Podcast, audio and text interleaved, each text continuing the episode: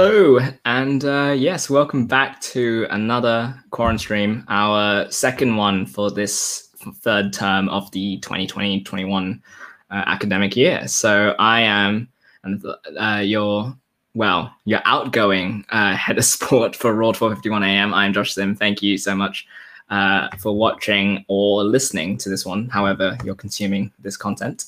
Um, and yeah, thank you so much for taking the time. Um, be sure to you know follow as usual in the video description um, our social media links. So be sure to uh, click on all those and follow them. Um, obviously, the classic YouTuber thing: like, subscribe to the video, notification bell on, uh, all that kind of stuff. Uh, feel free to do that. Um, and yeah, it's been it's been a while since we our last football sort of show was about the Super League, so it's good to dive back in. Obviously, a lot's happened. Uh, we're not going to recap everything. We're going to just keep it to the more recent stuff. Um, obviously, you know, we will be our last. I think our last recorded thing after the football stuff has been the F1 our, our uh, Portuguese Grand Prix recap and our Spanish Grand Prix preview. So you can check that out and um, see how many predictions we got right and how and the many that we got wrong um, that we got wrong on that stream. So yeah, uh, as I said, uh, we've got a, a packed panel, um, some new faces who you're going to probably see uh, a lot more regularly um, throughout you know the next year or so. Um, so I'm very excited to, to have them on. So uh, kicking us off, uh, we will bring in uh, our long, our, our, our, experienced campaigner on this, our, our long-time panelist, uh, and dare I say, anxious Roma fan ahead of today's uh, Derby della Capitale, uh, Joe Spagnoli. Hello. I'd say most of that is fair, although I don't really know how much of a campaigner I am, so much as having a biased agenda against anything to come from these aisles. Um, but no, I'm looking forward to it, Josh. And before we get into any of it, I am incredibly grateful that you have provided me an outlet in my postgraduate life uh, to talk about football and Formula One from the not so sunny dales of Shropshire, because I swear to God, there is nothing else to do out here. So thank you very much for a year of, let's be honest, very unexpected uh, circumstances and content. Hey, you know, I just I just facilitate. I'm just here to, you know, I I set the show up and then invite all of you to come on and talk about it. And, you know, I just sit back and get to enjoy it. So pleasure's all mine. Um, we'll bring on next our, our the deputy uh, for that has uh, been a great addition to, to this show and to this department. Uh, ben Parkinson's with us. Ben, how are you? Yeah, afternoon, Josh. Afternoon, Joe. I'm very well, thank you. Big week for Manchester United this week, uh, so it'll be interesting to dive into some of those things that have gone on, uh, as you said off show, uh, Josh, on and off the pitch will be interesting. Yep. Uh, of course, it, it, will sort of tie back to our sort of Super League discussion we had a couple of weeks ago. Um, at the time, uh, Ed Woodward was announced to leave the club, and since then, I dare say, sort of chaos has then sort of come out. I guess when you lose a when you lose the the figurehead of your club, I guess it makes sense that chaos then just unro- unfurls behind it. Um, so yeah, we're looking forward to dive into that um, for a bit, and then also we have I think first time this year. He'll correct me if I'm wrong, but the new uh, editor of the sports section for the Boar, um, Sam Matthew Bamer, has joined us. How are you? I'm very good, Josh. Thank you. Um, this is actually my first time on a Quarren stream, so big day, but um, looking forward to it. Looking forward to talking about the FA Cup final, which in my eyes is still probably the biggest game in English football. So yeah, lots to look forward to. Yeah, absolutely. And I, it, you know, I know I'm putting you a bit on the spot, but obviously you've you've had a few weeks in charge of the, the sports section of the Boar. Is there anything you want to plug? Anything um, coming up or that you've recently put out that people should go and check out? Um, well, now you mentioned it, Josh. Um, today we're actually doing a Twitter kind of live updates of the FA Cup final. It's kind of a new thing for us. So we've done um, kind of a website live updates thing in the past, which has done really well. And I decided to extend that onto a kind of exclusively Twitter type thing, see how many interactions we get, see if people are into that kind of thing. So keep in touch with our Twitter to get updates of today's game. Absolutely, and um, yeah, it must be very exciting for you to have you've taken this role as well. So, and I'm very, very interested and excited to see what you have coming up. Um, finally, our final panelist, uh, last but not least, uh, you, you've seen him on a couple of the football streams, a couple of F1 streams, but now you'll see him as the incoming uh, new head of sport for Auto 51 AM uh, throughout the next year. Will Kingswood, hello.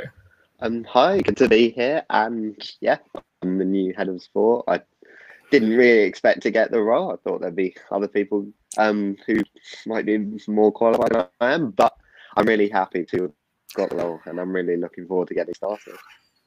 To be fair, like, you know, as long as you're, you've got a passion for sport, um, that's the real only qualification you really need. Um, so yeah, I'm very excited to have you on and to fill the role of the next year. But um, we should inform people who are listening and watching the way this is going to work is I'm going to run the first half of this stream and then Will's going to take over the second half um, as host and we'll just swap roles essentially. Um, so a bit of a precursor to anyone who then maybe I don't know tunes in for the second half of the hour and then realizes they they're hearing voices in different orders, etc. Um, a different different voice asking questions. Uh, so there we go. Um, right, I guess we start with uh, sort of the. It's been a lot of football played, a lot of results played, um, and I'll get some of I'll get the table up first because I think we should start with that. We now have an, we officially have uh, and I say new Premier League winner, I guess a new one from the previous season, but obviously a team who are very accustomed to winning silverware in this sort of modern era of football. Uh, Manchester City clinched the title. I think was it, and someone here can correct me if I'm wrong. It was the United's defeat to Leicester. Was it that sealed the title? So it wasn't City. It wasn't on City's doing, but um, obviously, as you can tell, 13 points clear of Man United, um, their nearest challenger. So sort of well deserved. Um, yeah, I guess we start with that really. And uh, jumping over to you, Sam, first of all. Um, it's, you know, it's quite, it's one thing to guess lose your title last year and lose it to Liverpool, who are obviously close to perfect. And then it's it's quite something to sort of then sort of respond to that and come out swinging and put in a close to flawless campaign of your own to kind of wrestle the title back. Um, yeah, exactly, Josh. I mean, a lot of people last year, Liverpool's kind of dominance in Premier League, kind of doubting Pep Guardiola slightly. They were seeing him when he hadn't won the Champions League, still hasn't won the Champions League in about 10 years, and they were doubting his credentials as kind of a top, top level manager. But this year, he's just proven them all wrong. He's he's spent well. He's made good moves in the transfer market. I mean, we can all see how good Ruben Dias has been for the club. He's been the best defender in the Premier League and perhaps even the best player in the Premier League. And he's also adjusted his tactics. I mean, not many people at the start of the year would have expected Sergio Aguero, who's such a club legend, to be kind of sublined almost in the way he has been. And for them to go for this complete strikerless formation with Bernardo Silva as kind of number nine, you wouldn't really expect that to work, but it has done completely.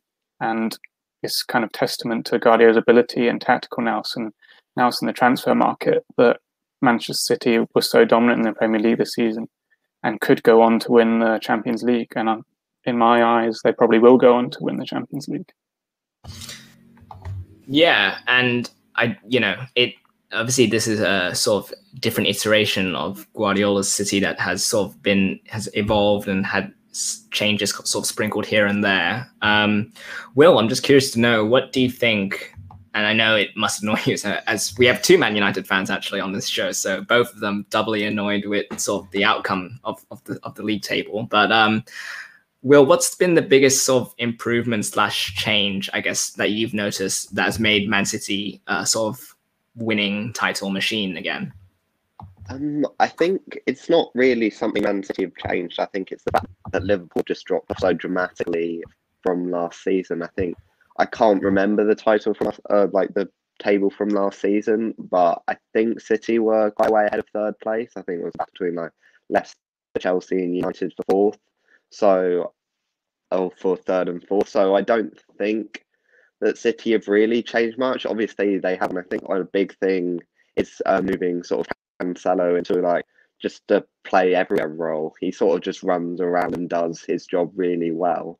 But I think that the main reason that they're like, are they? I mean, they're not even that far ahead in terms of points from our like United. It's just like we've lost our last two games. Well, obviously, that's due to like fixture regions and probably other issues that we've had. But I think City have improved slightly. But I think it has been mainly because Liverpool have really dropped off in the last year.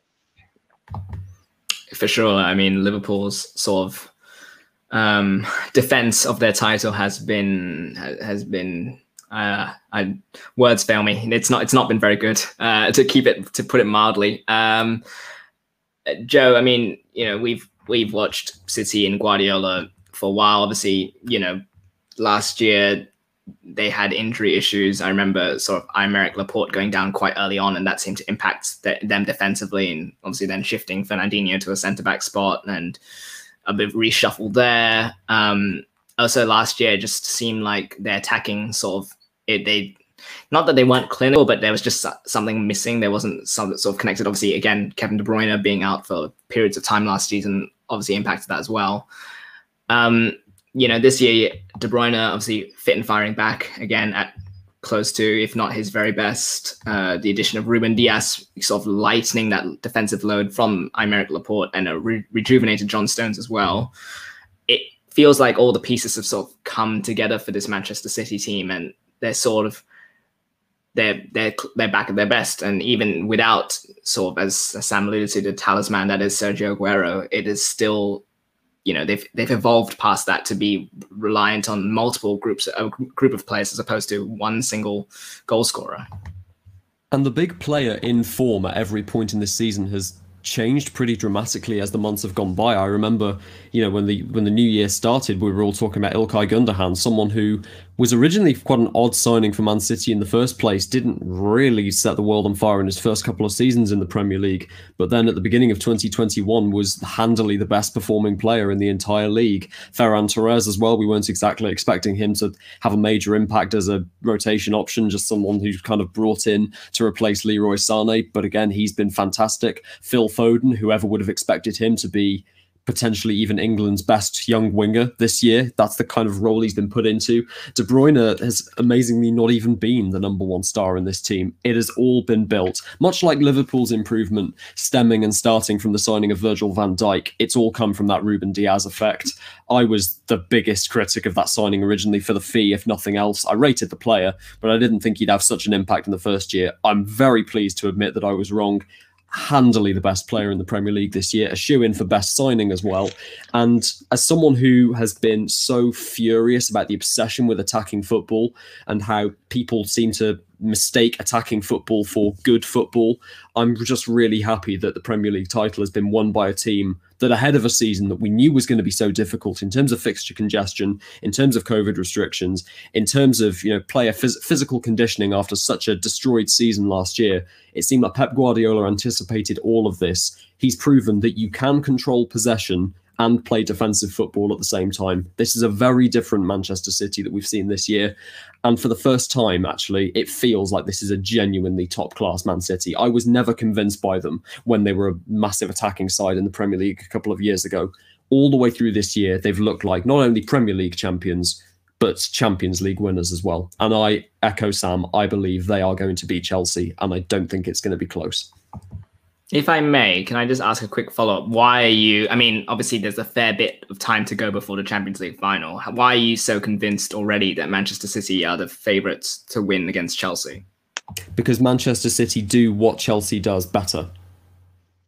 They are they are a defensively focused team at least this year. However, on paper, Manchester City's players are superior at every area of the pitch. I'd even put Ederson Moraes a long way ahead of Edouard Mendy. Don't get me wrong, I rate Thomas Tuchel massively. I think he's one of the best managers in the Premier League. But it's a case of, you know, it's it's no coincidence that the three teams that have improved massively, at least in the second half of this season, Man City, Chelsea, and West Ham have all focused on defence before a ludicrous obsession with generating poor chances. Man City are Chelsea, but better, or at least that's how I see them.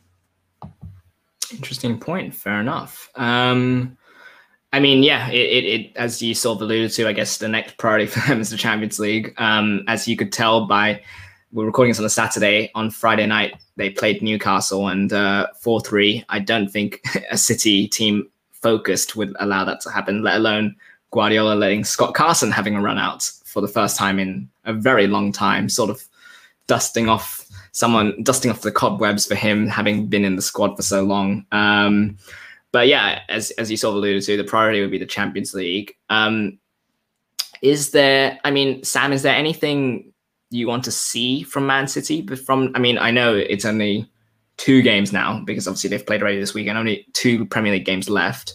Is there anything you want to see from them heading into the Champions League final in terms of preparation? Is there anything they can do, or do you feel that they are sort of ready as they are at the moment and they just have to keep that rhythm going?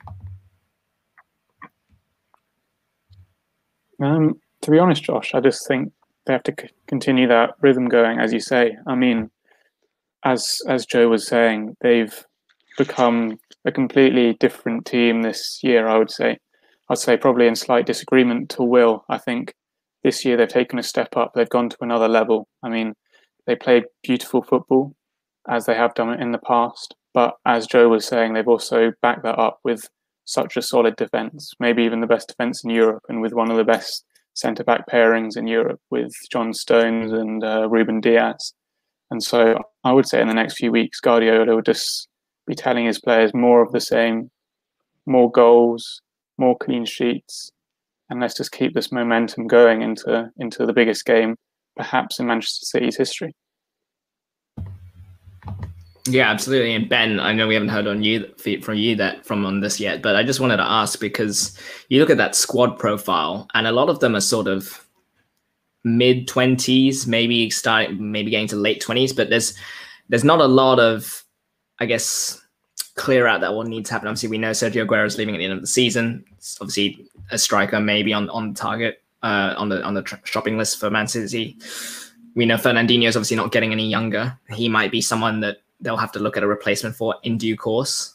But apart from that, and maybe Kyle Walker as well, obviously, maybe starting to get to sort of declining in terms of his physical abilities.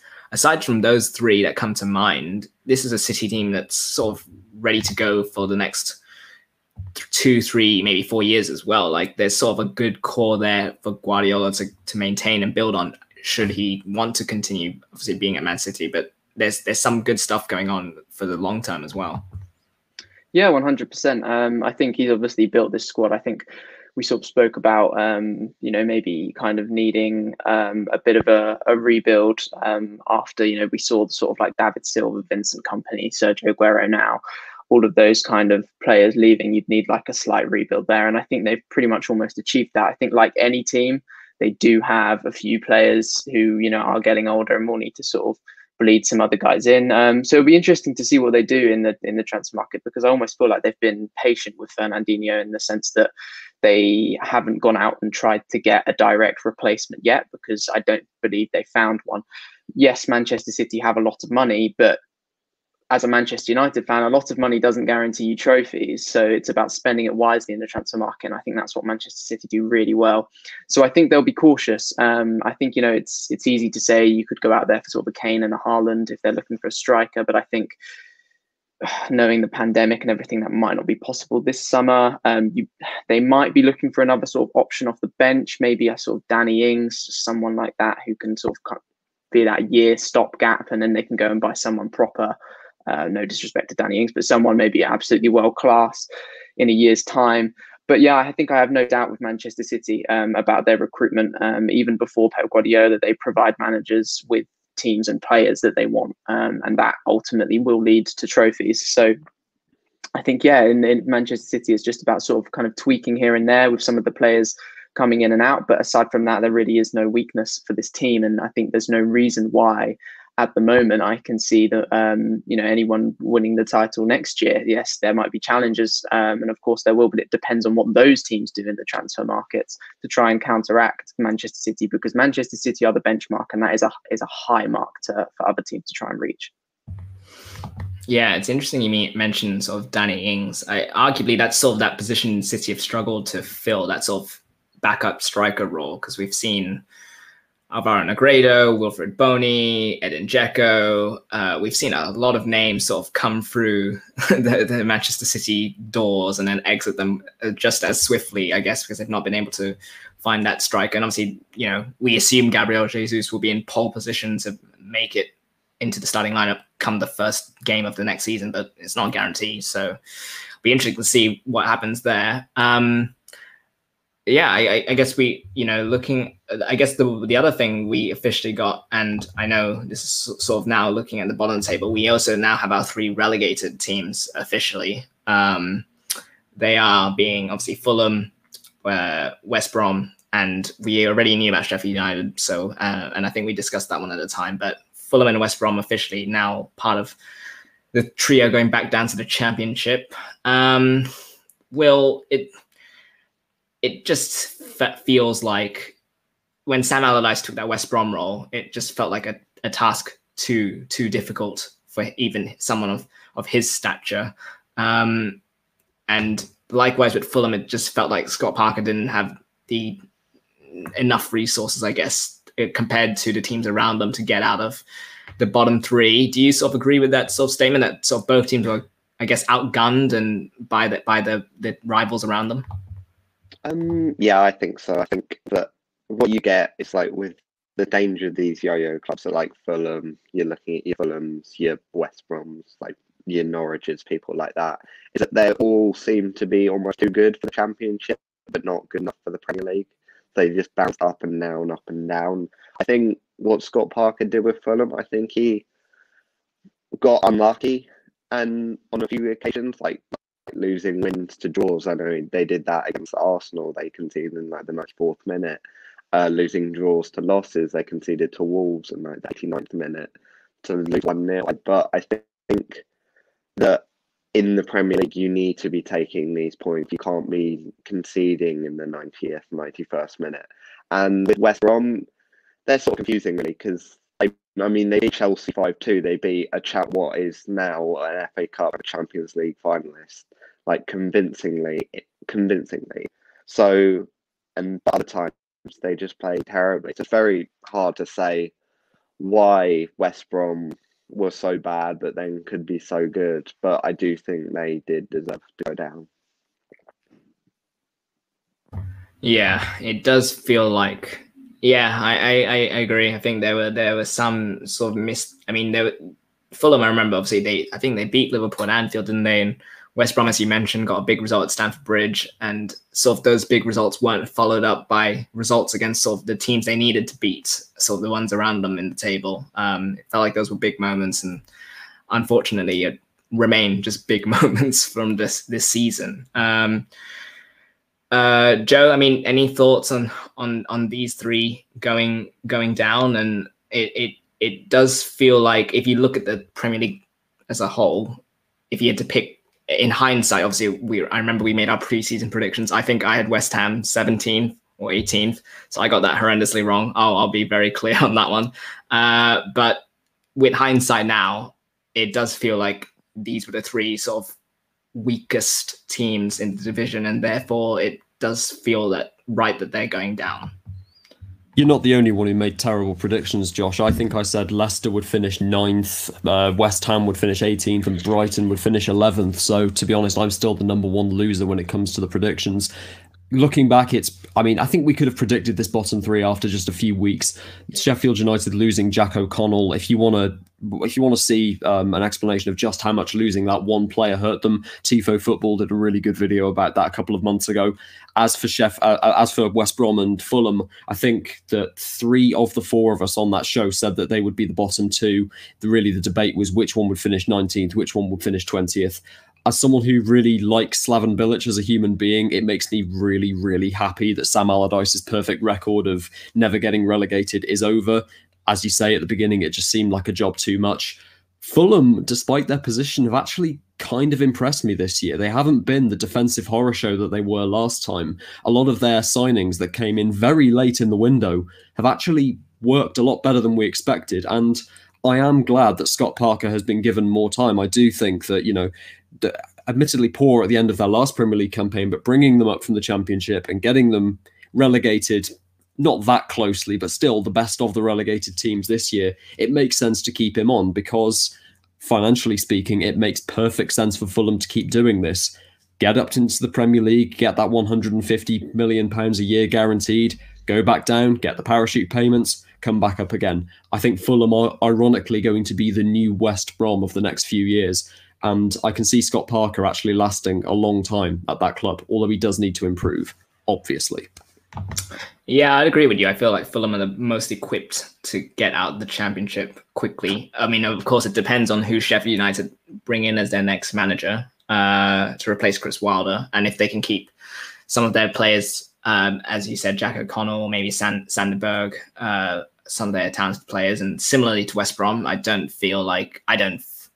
I'd be surprised if Matheus Pereira is still West Brom player next season. It doesn't. It does feel like he might go out, although you know Buendia stayed at Norwich and had a phenomenal year. Norwich are back in the Premier League, so maybe he'll see it as that. Um, uh, and yeah, yeah, Fulham, as you said, made some really astute signings. Andersen from loan from Lyon's been a really good defender for them. Um, and and obviously Adam Lookman, uh, terrible penalty against West Ham aside, uh, has had a pretty decent year as well, um, and added some spark to their attack. So yeah, an interesting bottom three. Um, I don't feel there's a whole Sam. Is there any any other point you want to say about the bottom three, or um, have we sort of gone through it? Are those sort of the three you thought um, were going to go down? Um, well, I was just going to bring up another point, which is said um, Scott Parker is going to be around at Fulham for a very long time, but he's actually impressed to such an extent this season that I think he's in the top two favourites for the Spurs job. So I mean, I'm not sure whether he deserves it, having just got Fulham relegated. He's got them playing some nice football. He's shown that he's good in the transfer market. He's managed kind of very diverse players very well. So whether he ends that Spurs job or I think we could see him up rather than staying at Fulham in the next few years. So I just thought I'd add that in. Joe, I saw a very extreme reaction off camera. I just there's two ways this ends up he goes to Spurs, gets them playing good football, but fails because they're Spurs and his reputation's ruined. Or he does an Eddie Howe, stay at the same club for way too long, and then his star just burns out anyway. I don't I don't see it going well in the long run for him. But if, if I was, I'm not saying I'd turn down Spurs because obviously there's a lot of money there, but I don't know if that really fits. I mean, I'm not questioning that there's a link, obviously, because he's a British manager and British media mm. love hyping up people like Scott Parker for top six jobs, but yeah, we, we need to. Yeah, who the hell is going to be the next Spurs manager? That's a question for another day. Can I just say, if if Scott Parker mm. was to be Spurs manager, of the five previous Spurs managers, three of them will be English central midfielders who had decent careers in Tim Sherwood, Ryan Mason, obviously interim, and Scott Parker. Uh, with Jose Mourinho and Mauricio Pochettino sort of sprinkled in between. Um, so that does feel like the stereotype Tottenham are looking at uh, managerial wise. So who who who knows? Maybe yeah yeah that's that does feel like sort of what they're going for uh, that kind of energy uh, at at White Hart Lane. Um, yeah, I don't think there's much to add on on the on the on the bottom three though. Um, I and I I actually I did want to commend Fulham actually quickly because I remember last time in the Premier League they made that switch to bring in Ranieri halfway through the season, and obviously it didn't work out. But that was an evident sign that they were sort of really swinging for the fences and trying these this sort of wild approach of bringing in a new manager and hoping a new manager bounce would happen. And I'm glad they sort of stuck it with stuck stuck to Scott Parker. And even though it didn't work out as much as they hoped, I think in the long run they've gained a lot more. So so yeah. Uh, Joe, for those watching or listening, has just commented that Dele Alli might be the next Spurs manager, which is sort of the thought I had rushing from my head, or a Harry Winks or something like that. I just didn't say it, but there you go. One one of them, one one of those two guys for sure. Um, uh, let's go through. I mean, there was sort of a lot of fixtures going on um, throughout the last week. This covers last Saturday up until Thursday, in which the sort of elongated round of Premier League fixtures ended at Old Trafford. Um, and indeed, we went to Old Trafford a lot. Um, and let's go there because as people can see in the ticket, they played three times in the space of my maths is failing me. Five days, six days, something like that. It seemed they seem to be playing once every two days, sort of like the NBA. Um, uh, I mean, we've got two United fans here, so it beholds me, it behooves me to go to them. Uh, let's start with you, Ben. Um, I, I, well, I don't know what your expectations were heading into this. Obviously, the scheduling is a nightmare, um, and the fact that it's Villa, Leicester, and Liverpool, sort of three, you know, top half. I mean, Villa's eleventh, sort of. I mean, I'll count them as top half, sort of it, like very decent teams in the Premier League. Um, obviously, Leicester and Liverpool a bit more than decent, but anyway, uh, it was going to be a tough task for, for sure. And so, you know, are you surprised at how? Are you surprised with all the outcomes that came out of those three games, or are you disappointed, or what? what where, where where are you like with what you expected out of before this, that week started? If I take it game by game, Aston Villa, I expected that it was a good performance and a good result. Leicester, I was surprised because I was actually surprised that they only beat us by one goal and really didn't play that much better. And we had literal kids playing um, and people making debuts left, right, and centre. So um, I was very surprised. And I think the Leicester game actually pointed out that Manchester United's backup fullbacks are actually very poor or rusty. Um, I think Alex Telles was responsible for uh, a couple of mistakes, and so was Brandon Williams. But and then the Liverpool game, with my Man United hat on, that's always a must-win game. It's the biggest game of the season. This one has a lot of less sort of impact. Kind of Manchester United almost kind of guaranteed to come second. If not, it will be third. Liverpool, there's obviously more in it for them. They're trying to get top four. Um, so it's not maybe got the same fight. And then with the fixture congestion on top of that, um, but I still think as a Manchester United fan, you need to win that game. If I put my neutral cap on Liverpool, there is no way in hell Manchester United should have won against Liverpool. And if, if Liverpool lost that game, I think that would be a disgrace. They they've had or basically two weeks after the fixture got rearranged, um, so a week before the fixture was supposed to be, then a week again after, um, to prepare for that Manchester United game. And Manchester United had, I think, a day. So um, I think yeah, Liverpool should have always won that game. So that was in line with my expectations. Um, I think I've said time and time again on the, this show about how the I've never seen sort of players' mental or physical health kind of asked about or checked in um, by any sort of kind of governing football officials or anyone involved in that. And I think that proves it there. Um, yes, the supporters breaking in, um, you know, whatever you want to think about that, it delayed the game extremely annoying. It's not the players' fault. Um, and and that's definitely frustrating for players and the teams. But then what I don't understand is you punish the players because I think Manchester United aren't playing until Tuesday now. Um, there was definitely they are definitely 100% able to move these fixtures around. There was no there is no need if you look at the calendar for the next month to make it so they play with a, a day's break pretty much um, between the games. So it just absolutely baffles me because I just think it's not healthy. Yes, you ask a football player if they want to play, and they will say, Yes, I do want to play. But then again, that is still mentally and physically exhausting. I don't think you can do that to professional athletes. I don't think it's fair. Um, and I think they punished the players for maybe some of the supporters' mistakes. Because um, you know, wh- whatever you feel about the support, yes, it might be needed that you need to protest. Um, but then again, obviously breaking into somewhere that is criminal act. So I think it, yeah, it was a real shame, and I was really shocked and actually quite saddened me that these players have to um, play in this fixture congestion because I don't think it's really on. It's not their fault, and I think they're being made to to punish for that. However, saying that in a sort of a concluding sense, the fact that Manchester United have been so, I think, pretty decent um, for the whole course of the season after that rough start, they've been able to get themselves ahead. I think they probably will get second um, now, and I think they'd wrapped it up before. I'm just sort of happy and relieved that they have so good in sort of the first part of the season that this uh, these last two results won't sort of affect us in any way possible. Um, but yeah, so kind of overall, um, just satisfied it is what it is. Doesn't hurt too much because um, I think yeah, really it's it's what is expected. Um, and Leicester and Liverpool definitely should have won those games.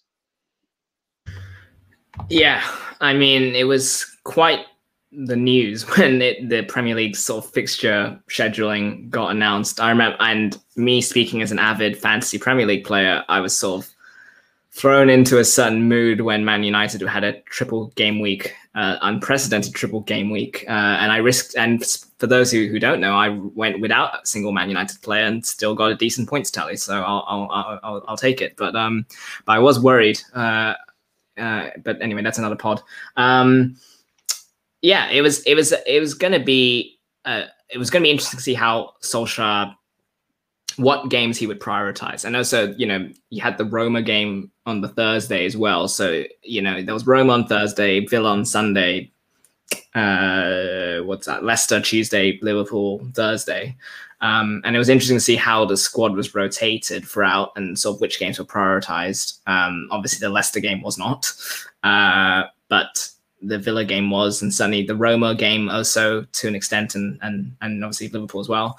Um, will were you did they did this run of games sort of expose any weak like i mean i obviously as a united fan you're you're sort of fully aware of their strengths and weaknesses but did this run of games sort of expose anything new to you or was it sort of confirm the sort of things about this team that you knew like you know a, a greater squad bench is going to be needed um, and invested in in the summer for instance or something uh, some other positions like that?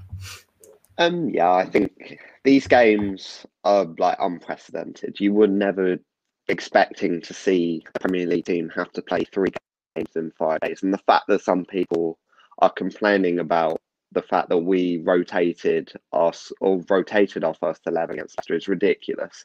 It's not you can't expect um, our first team to have to play three games, like play a game on Sunday, play a game on like Tuesday, play a game on Thursday, especially against the caliber of opposition that we would have faced. I mean, Leicester are top four, Liverpool are resurging. They could potentially get top four by the end of the season. And I think that if you're complaining about us rotating our squad, I mean, it's just an agenda as opposed to any like reason logic.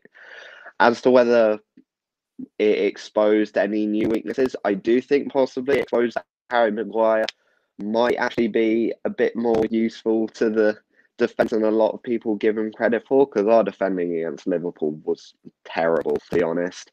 Obviously, it's the biggest game of the season. This one, as Ben said, this one matters a bit less than normal.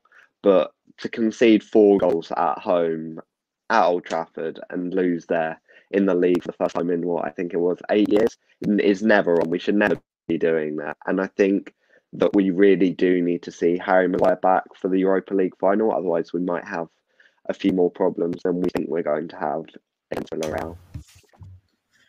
I mean, it's quite damning when the defender that comes out with the most credit from Old Trafford for Man United Liverpool is Nat Phillips, who was Liverpool's fifth, sixth choice at the start of the season. It's quite damning that he comes out uh, with like as, as the biggest star performer of the defensive players. Um, um, but yeah, I mean, we'll, I, will I'll get to you two next on the on the protest in a sec. I did want to ask Sam uh, you know, someone you know who follows the, the, sport quite closely, and obviously the scheduling has sort of backed the leagues and and and calendar. Like it, it's it's become obviously this very crowded calendar at the moment, and obviously the Premier League is sort of racing against time to get this all done before the Euros.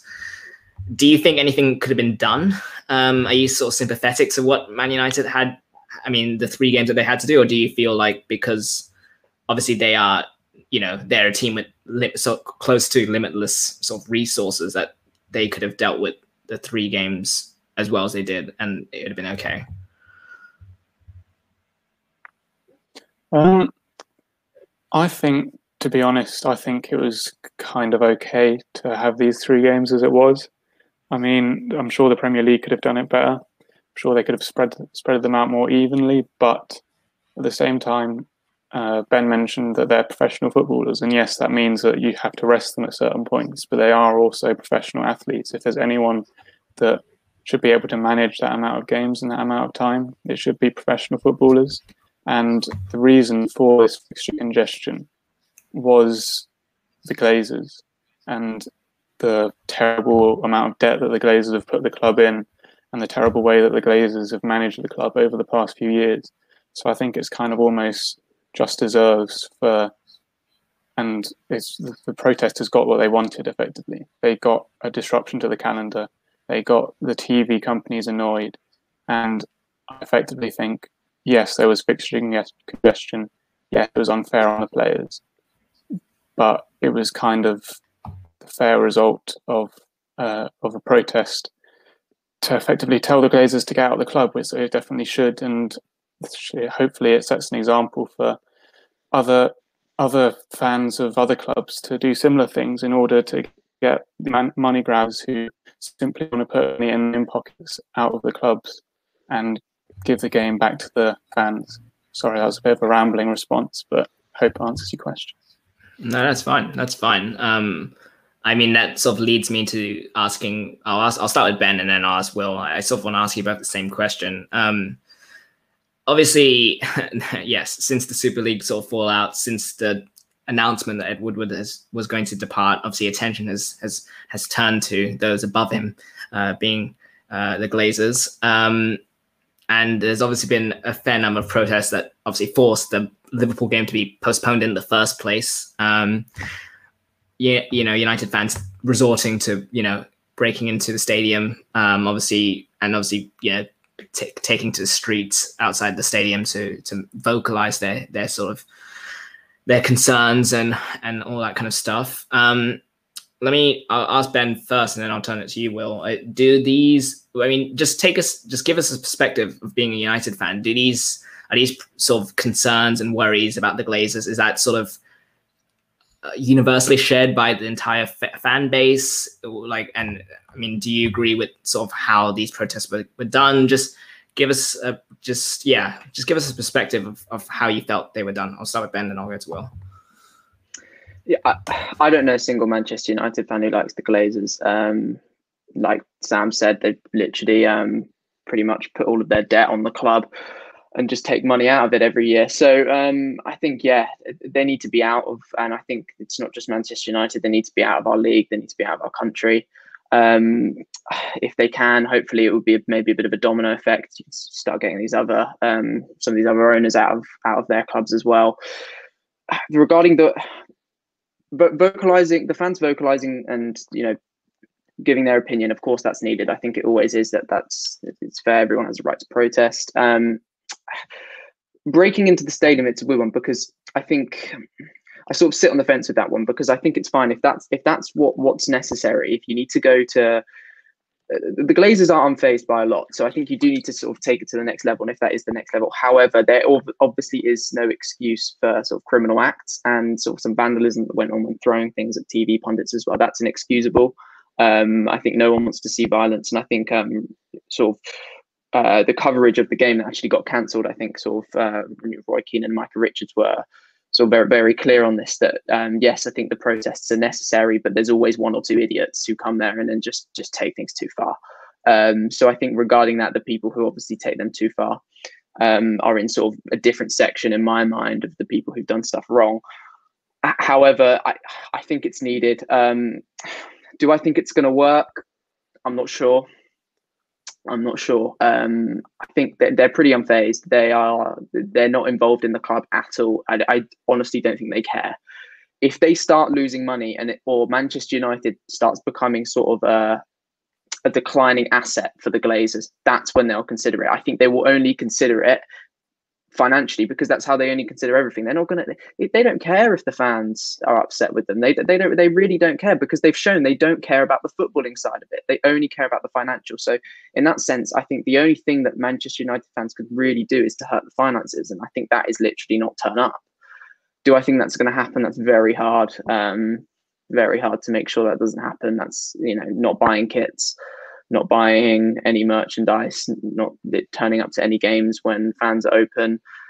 And I think that that that's really hard to do and i think it's really hard to achieve but i, I just cannot see how the glazers would be fazed and that that leaves me you know I, i'm here in despair and it upsets me to say that but the way they are they're ruthless businessmen and they do not care about anything unless we start taking money out of their pockets yeah and uh Will, I mean, same question, I guess, for you, but also with with this added one, is there anything? I mean, obviously, feel obviously as, as Ben has done, share your perspective on, on the protests and, and the Glazers and stuff, but also with this question, is there anything? Is the relationship, I guess, beyond repair? Is it like non-salvageable at this point? Um, yeah, feel free to answer that question amongst sort of your thoughts on on everything that's gone on. So I'll start with protest. I think what they did at Old Trafford was, I think I'm going to disagree with Benno. I think breaking into Old Trafford was fine, but as soon as it devolved into violence, that's where it should have like that's where it wasn't fine. I think getting in there really sends a message that the the club belongs to the on the. I think I think Gary Neville said it best that the club the Glazers are a like shareholder, not a shareholder, but they don't own the club. The club belongs to the fans, and they're just the ones that are tiding it over for the fans. They should be doing that, but they're not. But I do think that when violence came in, I think they were throwing like objects at the police, at the pundits. Obviously, that's when it probably went too far. I don't think we've ever had a relationship with the Glazers. I think since they took over in 2005, it became very quick to see that the Glazers didn't care about like, the footballing side of it. They only cared about making money, the financial side. And I think in the last few years, they've sort of gotten away with it. I think the fans have sort of turned their focus more on the managers. Obviously, we had David Moyes in the first year after Ferguson left, who probably should have been given a few more years, but wasn't. Then we had Louis Van Gaal. He was initially quite a good manager, possibly, but then he was obviously um, playing boring football, which we're not about. So we fired him after we won the FA Cup final and bought in Mourinho. Mourinho was probably one of the high points, especially in 2017 when we won the Europa League, the League Cup, Community Shield, and things like that. But then obviously we fired him again, and then we've got into Ole. And I think Ole is part of the rebuilding structure that we're going through. And now that Woodward is leaving, and we're linked with Edwin van der Sar as our an actual director of football, as opposed to just some sort of like corporate overseer of the club so the Glazers don't actually have to get involved with managing anything, then we might see a change. I just don't want it to come at the expense of allowing the Glazers to remain at the club. I do like I'm like most United, I want them out. I want an owner that able that puts money into the club rather than taking money out of the club. I think I saw a table that said like every every owner except like two had taken had put money into the club and like I think the two were Burnley, who uh, a few million had been taken out, and us, who over 150 million pounds had been taken out of the club. Like, and that's money that can be spent on transfers. That's money that can be spent on facilities and things like that. And it just really, you need a owner that actually backs the club. You see it with Chelsea. Obviously, they've got quite a ruthless manager model that if you don't perform, you're fired. But they get results through that. And that is their way of doing things. So I think we do need to see the Glazers out of the club. And I think that if that can happen, we can really return to how we were in the Ferguson times, consistently challenging for all the trophies, consistently doing well in the Champions League, consistently doing well in the Premier League. And I want to see that returning because obviously that's what every football fan wants to win trophies for their club. Uh, I just got. I mean, you, you've you, you two have obviously articulated views as a United fan, and that's it's it, it's all. I mean, it's all it's all fair. Uh, all the criticism at the moment. I do want to ask you to one one question, the same question, um, and I'm not. And let me let me put this into context carefully. I don't feel that football fans are easily satisfied with a spending spree in the summer. I'm not saying that, but to an extent, it might, you know, take attention away from from the, the, the deeper issues going on at the club. Um, so I'll just put that as context. Obviously, United have been linked again with Jadon Sancho. Um, they've been linked with a, a new centre back, be it Pau Torres or Jules Koundé or someone from from seemingly from Spain, apparently. Um, would sort of a big spending spree, sort of big squad investment, would that move would that change your opinion on them at all or is that just all smoke and mirrors ben i'll ask you that first i, I don't think it, it wouldn't change my opinion on them but it like what will said it, the, I see the Glazers as separate to this new building process and structure that, that we're going for. And I think that I, I still want to see us building through this structure with or without the Glazers. Um, but I think it's happened so many times now. This this can't fall. If it happens, it can't fall us. Will same thing. Um, would a spending spree change your opinion, or are you able to, as Ben is, keep those things sort of separate? Well, no, I just think it's because the Glazers are so independent of the club at the moment that if we do get a spending spree, especially if it's a targeted one, if we get what we need, if we get a new CDM, a new centre back, a new winger, Jadon Sancho, so we can move like Greenwood into a more central role, then it might placate some fans, but it really shouldn't because the Glazers are so independent of the club that it doesn't matter what we do, like what is spent, because it's so obvious that they're just trying to spend it just because they're trying to like cause this like ang- anger to die down. But as long as it's keeping up and their revenue is impacted, then we might see a chance of the Glazers leaving the club. Fair enough. Yeah. Um, I think that's yeah. We, I mean, you two obviously have covered it pretty well. I don't think there's anything more to add on that. Uh, final. Uh, we have one final news story, and Ben, I know you need to go, so I'm going to ask you this. I'm going to let you open the dialogue on this one. Uh, it's a fun one. Um, well, maybe for you, maybe for you both, as he's been previously employed by your club. Uh, Jose Mourinho's Roma. Um, thoughts, if any? Ooh, I, I, I feel for Joe a little bit. Um, I think everyone knows what's going to happen. Uh, it, it, could be a good move though. I I don't know. It, it was quite odd to see him jump straight back in. That makes me feel like he's he's got a plan uh, to some extent for him to jump straight back in. However, I I do feel the same thing happens with Jose all the time. I, this is his last shot. I, I think if if he if he does a massive a really poor job here, then I think he's as good as done. Um, so yeah, it'll be interesting to see what players he gets. I think I saw a rumor about potentially David De Gea uh, going from from us, potentially on loan or or as a fee.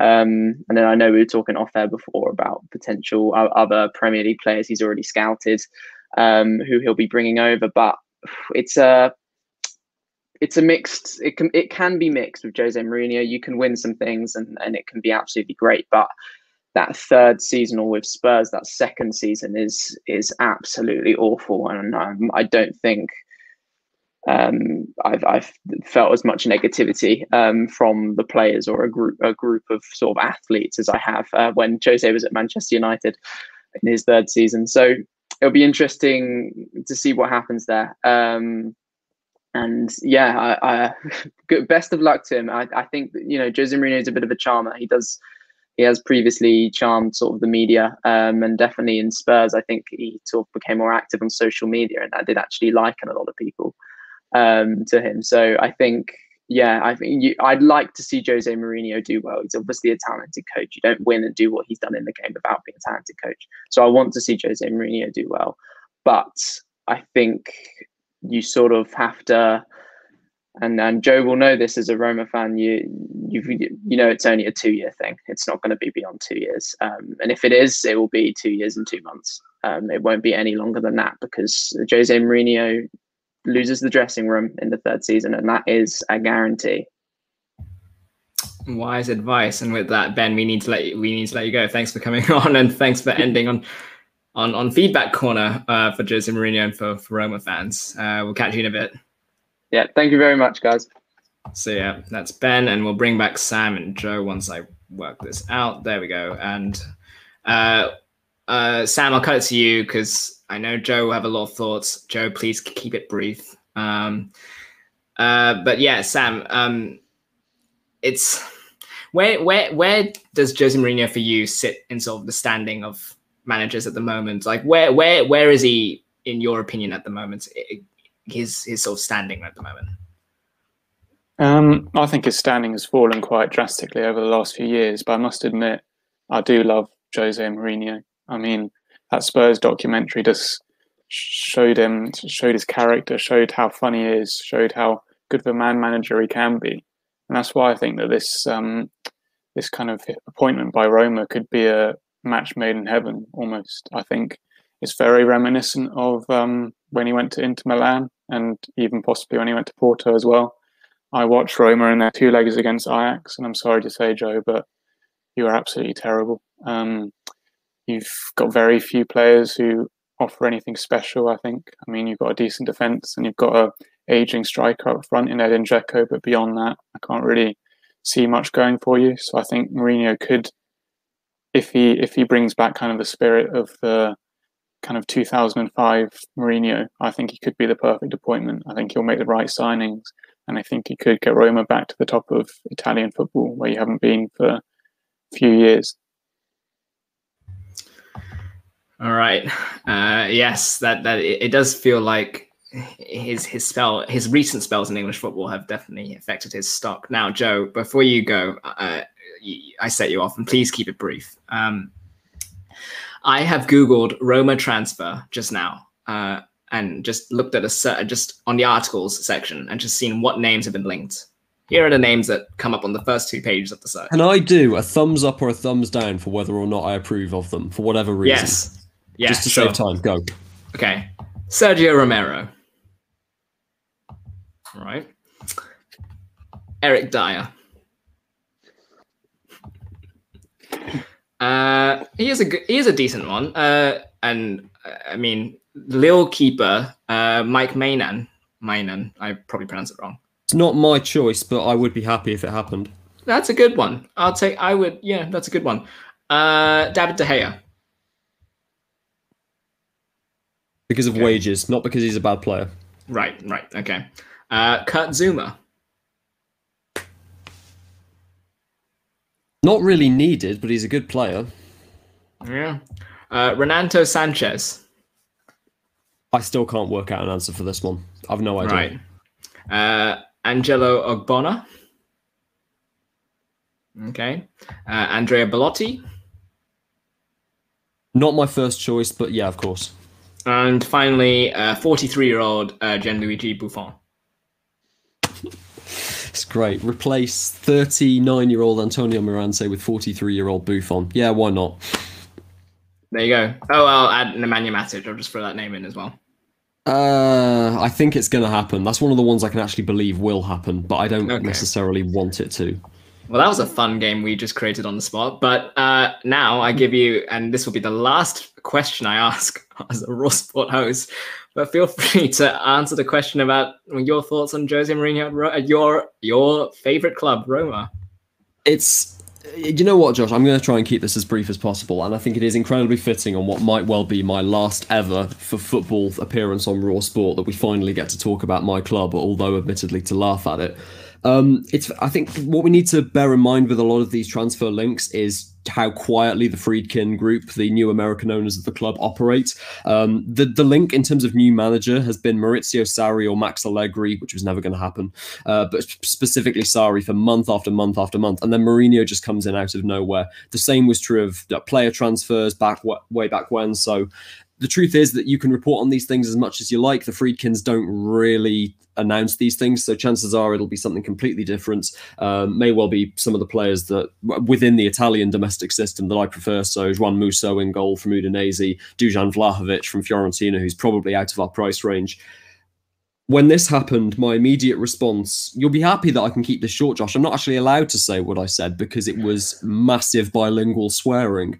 Um, after having spoken to our former station manager and Liverpool slash Betis fan Luke Edwards, I can understand it a bit more. Um, a large amount of Roma's issues are mental, um, a lack of a winning mentality, no trophies in over 10 years now, um, barely any trophies since I started supporting the club. So this guy started the curse.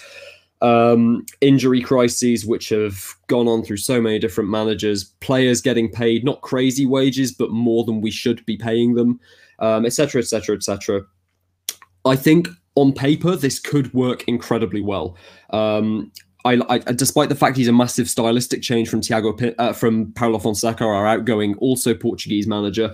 If our general manager Tiago Pinto, ex Benfica, wants Mourinho in, then I'm willing to support that. If the new owners want Mourinho in, I'm willing to support that. If the players like my beloved Nicolo Zaniolo and others are excited about Mourinho coming in, then I'm willing to give him a chance.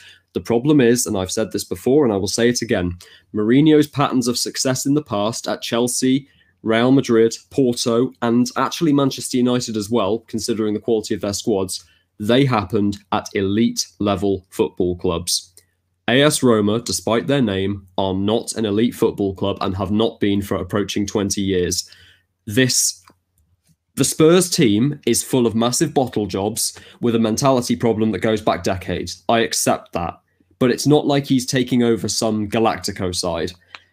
I really do fear for what this could have what this could do to the club long term. And the fact he's being paid more than twice what Paulo Fonseca's been paid the last couple of years really bothers me. So yeah, I am very, very, very mixed on this appointment, but um, it's going to be fun. A couple of thoughts there. Um, first of all, his previous time in Italy will surely be of some encouragement. Maybe uh, it was ten years ago. That is true. I'm sorry, Italian football has changed massively. yeah. Then. Okay. Fair enough. That caveat. Uh, second of all, I did not expect to give you the match like the gasoline that is the Tottenham fan base and put that on fire as you as you head for that that exit door. Uh, but yeah, that is a pretty fitting way for me to sign off, uh, and we're gonna do this handover, I guess, on air. Uh, so I just want to say before I give it to Will, um, and I'm gonna put this because I'm egotistic enough. I'm just gonna put this on me. Uh, I just want to say briefly, uh, I'll keep this very brief. Thank you to everyone, all the guests that have come on this show of the past year, uh, have come on to YouTube for the past year, because I know that's not our usual style of operations, but we've had to switch things around. Um, and a big thank you to all our interviewees as well. The 11, I think we've done 11 interviews, um, starting with Chris Williams all the way to Katie Smith, at the BBC Sport, um, and obviously Nathan Ferguson, in, uh, who's now at Crystal Palace, and including him, including um, Daniel Taylor of the Athletic, Ed Aarons of the Guardian. We've we've it's been an absolute pleasure to talk to, to talk to them and all the other interviews we've had. Um, and this has been a, yeah, it's been a great. I've had it. I've loved being here. Uh, and um, I'm doing this, and yeah, I can't wait to see what Will does. And to sign off there, uh, I will now pass it back to him. So, uh, Will, I'll here you go. You had a sport. Thank you. Um, yeah. So I guess we'll start with some of the fixtures for the next um for next week. Really, sort of end of the Premier League, but we've got the big game this weekend. In fact, it's starting in an hour from when we're recording this. We've got the FA Cup between Leicester and Chelsea. Um, I'll come to you, Josh, first. Obviously, Leicester, it seems that um, they've had a bit of a curse in this cup. They've lost their past four finals, and they, in the fifth one now, haven't been in the final since 1969. Do you think that will be weighing on their minds a bit when it comes to walking out at Wembley? Um. Yeah. Well, I, I, this Leicester team is very different. I feel like compared to any sort of, you know, I remember when I think it was Stoke went got to the FA Cup final and then got promptly smacked by by Man City. Um, I I feel like this Leicester team carries a very different mentality. Obviously, Brendan Rodgers' arrival has has got a lot to do with that. They've also got I think Kolo Toure on their backroom staff, and obviously he's won a fair number of trophies in his time. So that sort of winning mentality that they have, plus you know they're not a they're not really a young team. Obviously, they've got players who've won a Premier League title in their dressing room. So I think they uh, they are going to see this as a big opportunity for them. Um, and you know, Leicester have always sort of been uh, well, not always. Recently, have been that team where it's like you know, top four and a, and a cup trophy would be a very successful year for them. That's sort of been the standard, and I'm sure they'll see this as an opportunity to to get that to get that monkey off off their back. And um, yeah, I, I, I don't think they'll have any fear. Um, obviously, against Chelsea, I think they have a decent record in the, in the league as well. I think they drew two two at Stamford Bridge earlier this season, or maybe it was last season. I can't remember. Um, so yeah, I, I and you know, I think they, I think they have a decent shot of doing this. Um, and you know, I think they they will be they will have a yeah. I actually am pretty optimistic for what they're they're going to do. Um, yeah, I mean, it's hard to say really. Leicester sort of um, like had their mid-season uh, sort of slump, but now they seem to be coming back. I'll come to you next, Joe. By contrast, like Chelsea, they were in the final last year. They last won it in 2018. This seems to be almost their cup. You know, like City have uh, the League Cup. Do you think that they'll be more confident this time against Arsenal? Obviously, I think most people thought they were going to beat Arsenal, but then Arsenal won two one. So, do you think they'll want to re resort the demons last year?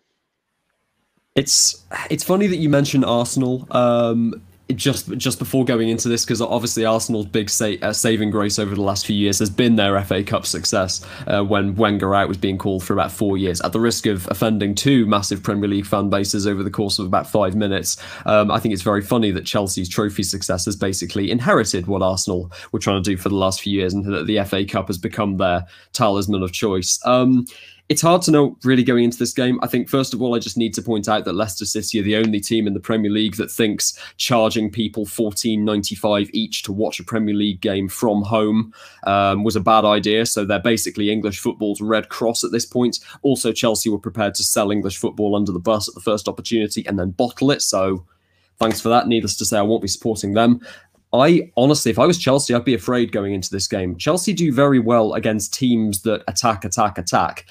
Leicester don't really do that. We seem to have had this idea over the last few years of Leicester as this attack heavy, countering side. First of all, being a counter attacking team and being seen as offensive is is kind of a double positive that only seems to exist in this country. If you give people a team in Europe and say that they're counter attacking, they're immediately seen as defensive or ultra Brexit, which considering where they're from, doesn't really work. But Leicester, the reason they're so effective and why they've been so effective this year is that they are incisive. Players like Jamie Vardy and amazingly Kelechi Iheanacho recently in front of goal, they're just great finishers. And you know, it was always the debate a few years ago Harry Kane versus Jamie Vardy. There's no question that Kane's the better striker, but in terms of finishing, Jamie Vardy has always had that. And injuries or not, Leicester do have a very effective co- cohesive starting 11. Um, I'm a big fan of Timothy Castagne as well, and he could cause Chelsea a lot of problems. Yeah, Chelsea have, you know, a lot of reasons to be confident going into this game. The difference between, you know, them under Tuchel and the mess that they were at the back under Frank Lampard is huge. And Leicester certainly won't be able to have as much of a Vardy party behind that back line now as they would have done in November, December but they're one of the teams that if I was Thomas Tuchel, I would be most worried about facing. Honestly, there are teams that in the traditional top six that I would be far less afraid of than going against this Leicester City. Fair enough, fair enough. Um, I'll come to you next, Sam. Obviously, we've got this game today, but they play again on Tuesday, and they're both going for a Champions League spot. Do you think that that Brit comes into like the equation? Do you think that they might have one eye on the Tuesday's game and securing Champions League football, rather than possibly going for a trophy? Um, in a way, they will. Um, will I think yes, but it is the FA Cup final. It's the competition competition in in world football. Even this goes back 120 years. It's silverware, something that Leicester, apart from the Premier League, haven't really been able to get in in their history. Even so, I think they will be focusing on this game first and foremost. Both teams will be going at it. I mean, there are 20,000 fans in the stadium for the first time in however long, a year, I think. And that alone will be a motivation to drive both teams on. So I'm really looking forward to the game. I think it'll be a really good clash. And yes, I have one eye on, on Tuesday night, I think it is, but this will be their main priority. Yep. So obviously, as you're listening to this, probably seen the result now. So I'm looking forward to this next bit when we all get it completely wrong. But I'll come to each of you um, individually. What do you think the score prediction will be, and who do you think will win the uh, FA Cup? I'll come to you, Josh, first. Oh boy! Uh, uh, as as Joe knows, this show and and predictions have a terrible history together. Um, uh, oh boy! I'm gonna say three two Leicester. I just feel like there's a goal fest in here. Um, I'm particularly keen to see Jamie Vardy versus Thiago Silva if that if Thiago Silva starts because um, you know you have a dynamic, very quick mid thirty year old striker against a not so quick but defensive warrior mid thirties centre back, um, and obviously both with very different footballing backgrounds. One has won nearly every trophy there is to win in club in, in, in football, and one was playing non league in his mid twenties. So that's a fascinating sort of narrative. Um, and yeah, I mean, I I do feel like the key battle for me, and I'm, the one I'm interested is Wilfred and Ndidi versus Mason Mount. assuming those two guys start, um, I really like Wilfred and Ndidi. I really feel he's a very, very, very good cog and a sort of player that all top teams need someone of that sort of profile and of that skill set. Um, and obviously N'Golo Kante has moved on, has evolved his game a bit more than that. Than that sort of he was he was sort of the original role that Ndidi played, but now it's sort of evolved from that. And I feel that Ndidi's going to have it's going to be a big job for him, but he's going to have a good show of it. And um, and yeah, but I know there's some team news, and maybe you or you want to inform us of that before I change my mind in predictions. But I'm going to say three two Leicester. Okay, yeah, as we've um, as we're recording it, the team to just come out. So uh, Leicester's team is Schmeichel Castagne, Soyuncu, Evans, Fofana, Thomas Ndidi, Tielemans, Perez, Iheanacho, and Vardy. Um, I'll just wait on Chelsea's news quickly, but I guess we'll go to Sam quickly. What do you think of that Leicester lineup? Um, I think that Leicester lineup looks very strong. Will I mean, as Joe was mentioning, you've got two supreme finishers up front in Iheanacho and Vardy. Iheanacho has been on incredible form. You've got players in the midfield like Ndidi, who's a rock, who can break up break up uh, Chelsea's play just as Kante can for Chelsea, and you've got Tielemans who can um, can play the passes, can create the chances for Iheanacho and Vardy, and then at the back you've got Soyuncu and um, Fana alongside the experienced Jonny Evans, three centre halves who Soyuncu and Fofana especially have really shown themselves to be really top level world class centre halves this season. And yeah, it's going to be a really interesting game. I think the Chelsea lineup's been announced as well, and that Mason Mount Timothy Castagne matchup I think could be where the game is decided with um, Z- uh, Hakim Ziyech on the other side as well. I think he could be a difference maker in this game. I'm an Ajax fan, so he's someone that I've watched a lot over the past few years, and in big games he steps up, and I reckon this will be his day. I think he's going to get a goal, and I think Chelsea will come out on top ultimately, despite the strength of Leicester's lineup. Yep, as you mentioned, the Chelsea lineups also come out, and we see uh, Kepa, Azpilicueta, Thiago Silva, uh, Rudiger, James, Kante, Jorginho, Alonso, Ziyech, Werner, and um, I guess I'll come to you, Joe. What do you think of that um, Chelsea lineup? It's a lineup that you could never have expected uh, before Thomas Tuchel came into it. For, first, I mean, I think for the fact that Kepa Arrizabalaga is starting in and of itself is a big call. I know that um, Tuchel's been trying to basically cover Chelsea's embarrassing investment into him, starting him in as many games as they can feasibly get away with, but yeah, that signing really hasn't worked out. And in big games like this, he has proven before that he just there are mental lapses of, of high margin. Um, Marcos Alonso at left wing back as well. A few months ago, you would have said he was nowhere near this team, probably the third choice left back. Now he's ahead of Ben Chilwell and Emerson Palmieri, which on both counts I just think is incredible, and he actually deserves it on recent form.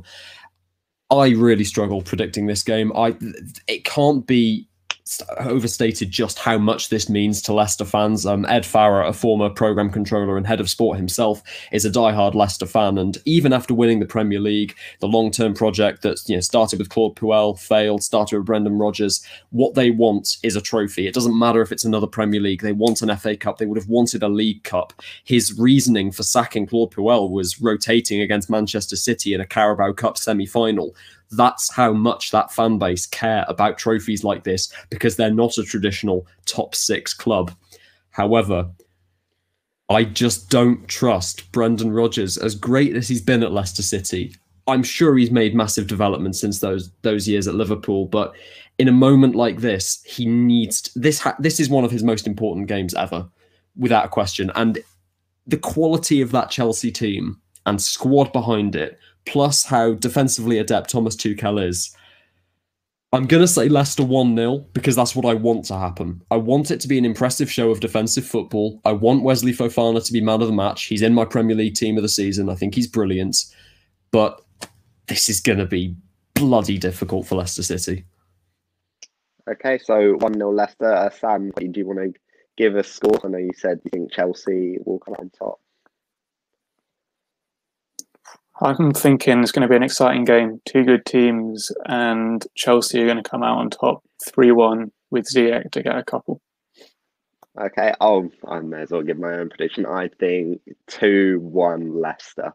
I think Leicester will just be able to edge it over Chelsea, especially with some of the finishing that we've seen from the Chelsea front line. Right, so obviously now there's not just the FA Cup, but there's um, Premier League fixtures as well. So we've got a few uh, good games. We've obviously had Newcastle, Man City. We've had Burnley, Leeds in the last hour. Leeds winning four 0 and but we'll come to one of the big, probably the biggest game of the um, weekend, featuring the other Champions League contender in uh, West Brom Liverpool. So obviously, I'll come to uh, Joe first. Uh, the reverse fixture for this game was a draw between the two sides. Do you think that might have an effect on how uh, Liverpool and West Brom approach this game? As as I'm becoming something of a broken record this year, it's really difficult to call anything involving Liverpool, considering that they're playing effectively League One centre backs all season. Um, so I, I really can't put anything re- reliable going into this game. On the one hand, you could say that a, a West Brom team guaranteed to go down, you know, all the pressure's off, just go out there and do what you can. But on the other hand, they also haven't really got a huge amount to play for. I want to say Liverpool have the mental strength to come through in a game that they absolutely need to win. But on so many occasions this year, they've proven that they really don't do that. I don't want to quote some of the idiots that appear on BT Sport, but they haven't really been great champions mentally. I know they've had massive mitigating circumstances against them, but in so many areas, it's been a mental deficiency from Liverpool. And you'd actually see it after they won the Premier League title last year, um, as early as that game against Watford before they even secured the title that was. So I don't think it's guaranteed that Liverpool win this game, but they they really should. I mean, I, I, on on paper, those teams are absolutely nowhere, not even close. Like West Brom are not a Premier League quality team, and Liverpool are only in the position they are because of injuries. And yet, I don't feel confident that this is going to be an easy game for Liverpool. Sorry, Josh, but yeah. Okay, I guess I'll come to you, Josh, next. Do you think, I mean, you're obviously, well, I mean, I don't know if you're a Liverpool fan, but Liverpool obviously are going for Champions League football. Do you think that added pressure might play a role, especially against a team that obviously, as Joe said, has nothing to lose?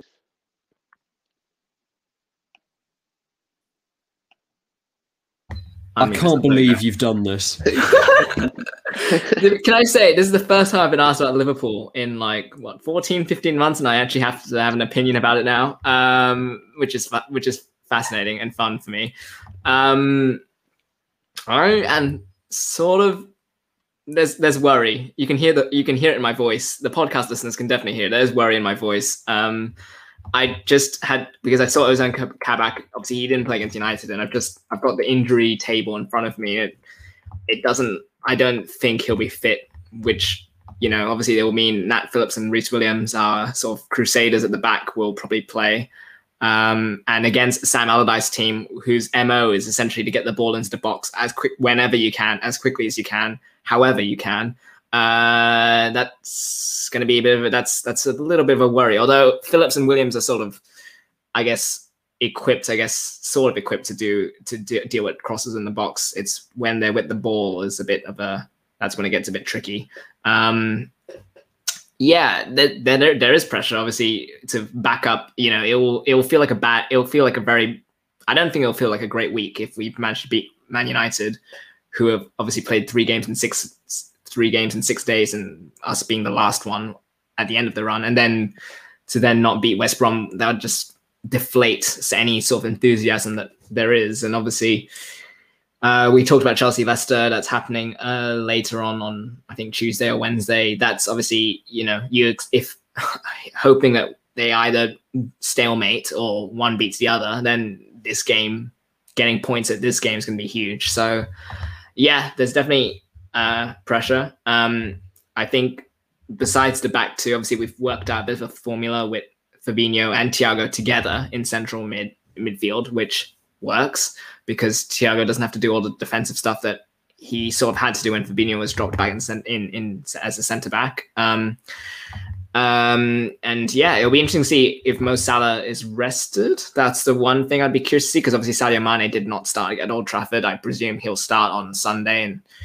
one of Jota, Firmino, Salah will probably be rested. Um, so that'll be an interesting thing to keep an eye out. But yeah, it's I hmm, I, I do feel West Brom might they they will I feel cause problems because they're sort of as I said their mo is to get the ball into the box as frequently as possible, however like however they can, and you know it'll be interesting to see how Liverpool's defense sort of sort of deals with that. Um, but equally speaking, Liverpool should have the quality to get it done. So um, I tend to be one of the more pessimistic Liverpool fans out there. So that you can, if the trepidation trepidation in my voice probably shouldn't be there, but you know it, it, it is. I mean, yeah, I mean, I'll come to you again because obviously you're the Liverpool fan here. What do you think has been the change in the last like month or so? Because obviously in the first half of this year, like 2021, you could not win at home. You, like winning away it'd be very difficult as well. So why do you think it suddenly switched up in the last few weeks and months? Uh, I think the Fabinho, Thiago, the uh, Fabinho moving from centre back to centre midfield has obviously done a lot. Um, it's freed up Thiago to do the things Thiago does best.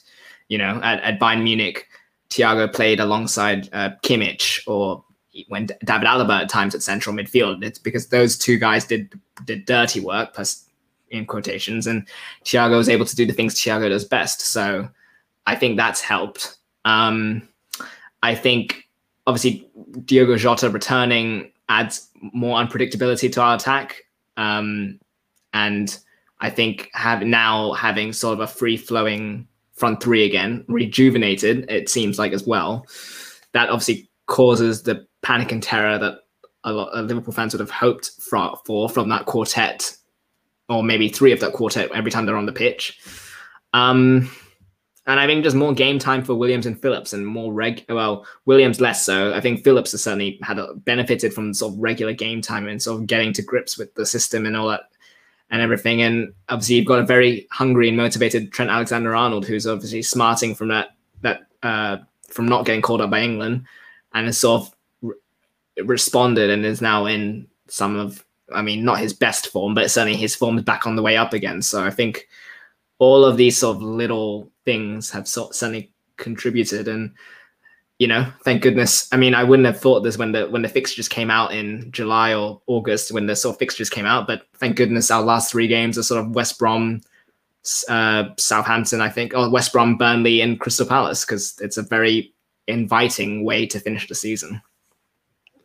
Yes, I think you can. Yeah, you can definitely say that. I'll come to you finally, Sam. Obviously, um, uh, Josh mentioned that the attack of uh, Jota, Salah, and Firmino has sort of helped rejuvenate them. But obviously, we saw on um, Thursday that Sadio Mane wasn't actually that happy with Jurgen Klopp. Do you think that might play a role, especially if he starts, if he obviously starts or maybe doesn't start um, tomorrow? Um, I very much doubt it will play a role, Will. I mean, I think we've seen Mane be slightly annoyed when he's off before in the past. But as Klopp said in his post match interview, it's natural at a top uh, top top level that a top player who wants to score more goals is going to be angry when they're taken off. And Klopp has such a good relationship with his players. He's such a good man manager. You see him after every game. He hugs them. He claps them on the shoulder. If there's anything more than just a professional player's slight annoyance not being able to play a full game, um, I'd be very surprised. So I doubt it will play a role. And I think Mane will just get on with it and maybe even come away with a couple of goals, hopefully.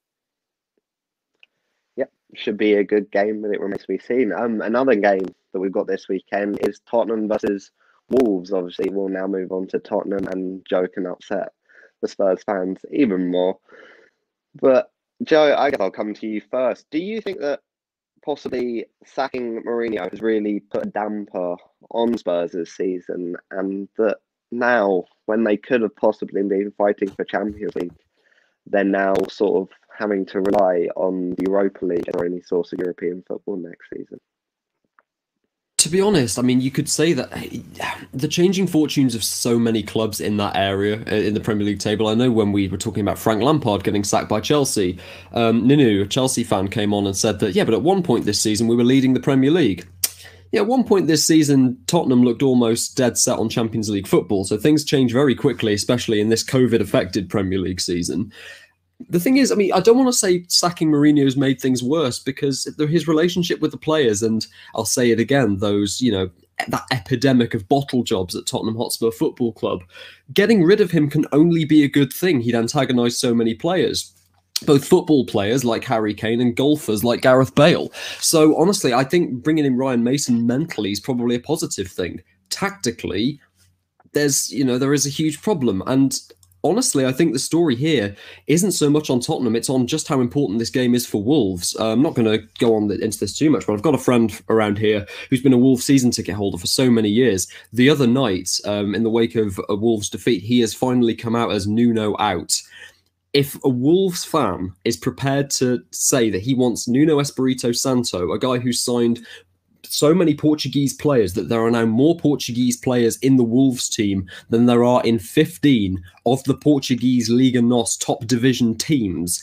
That's how much of an impact he's had. If he's prepared to say that he should leave the club, then these last few games are going to be massively important for Wolverhampton Wanderers. And for a team that, with the exception of the horrible injury to Raul Jimenez last year, haven't been hit too heavily by injuries this year again, Wolves are kind of a sleeping giant in this league this year. They're a much better team than their form and position in the table would suggest. If Nuno can unlock the best out of them, and I honestly believe against a team that are as much of a mess as Tottenham Hotspur, he most certainly can. This is, much like Liverpool facing West Brom, far from a guaranteed result.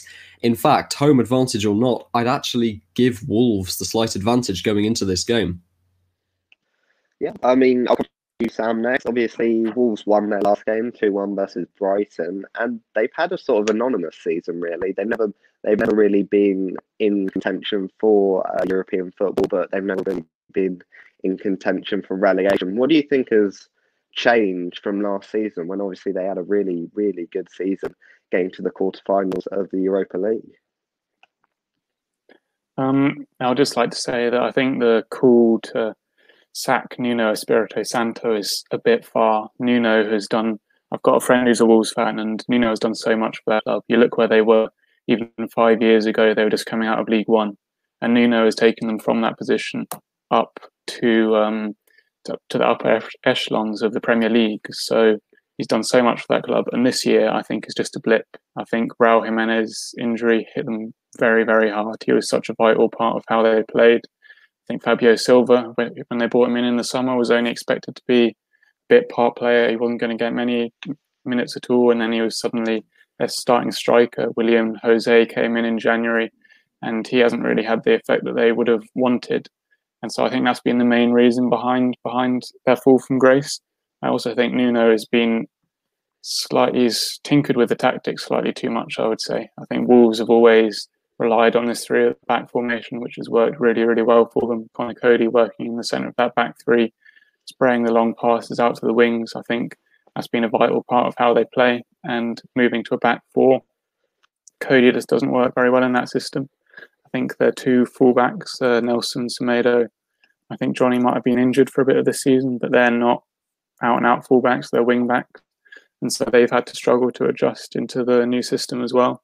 So next season, if he goes back to the tried and trusted four three four three four three or three five two, I think Wolves will be there or thereabouts again next season, having to be fighting for the Europa League, and we'll see them in a similar position to your Everton's and West Ham's of this season.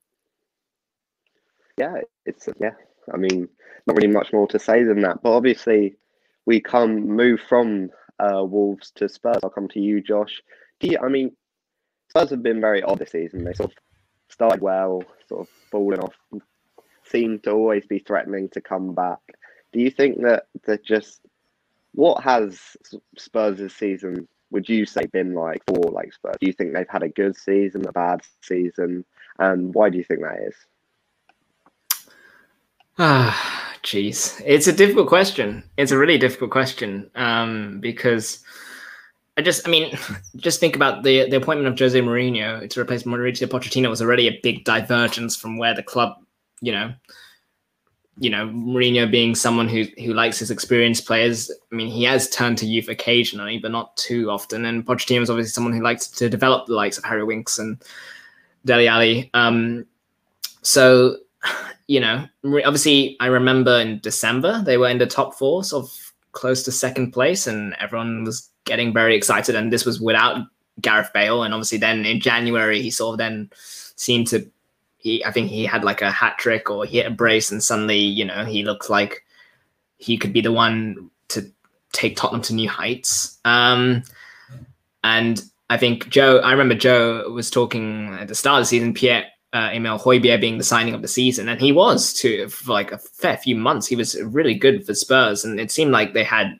sort of, I mean, he you know got that sort of Mourinho trademark style of having sort of two sort of destroyers patrolling the midfield, um, and then having letting those sort of creatives on top sort of work work their magic. Son Heung-min for me is in the team of the season. He's had an outstanding year, but yeah, the wheels then sort of fall, fell off. Um, I don't, you know, Bale obviously, you know, eh, being sort of their sort of enigmatic wildcard figure, then sort of said he doesn't really plan on coming back to Spurs, and I'm sure that might have struck a nerve in the in the dressing room or two, and um, and I, I, you know, they just.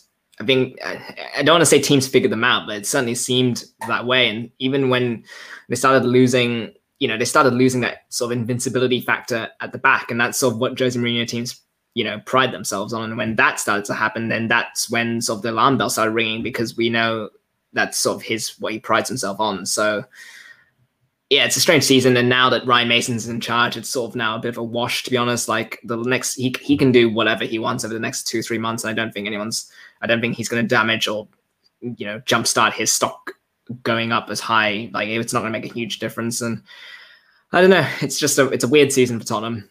Um, I don't know if I've learned anything new about them this season, other than they've you know, other than obviously you know what might have been if Pochettino stayed on like last year. That's it. Yeah. Um, yeah, I'll come to you finally, Sam, because I know you've got to go in a few minutes. Um, with Ryan Mason, do you think uh, that Spurs were right to have an interim manager, or do you think that they should have had a permanent manager? And if so, who would you sort of back as the new permanent Spurs manager? Um, the a lot of names were mentioned in the frame for the Spurs job, Will, and I think they were always going to need an interim manager. I mean, Spurs is not looking very attractive as a club at the minute. You saw them go after Julian Nagelsmann, who went to um, Bayern Munich.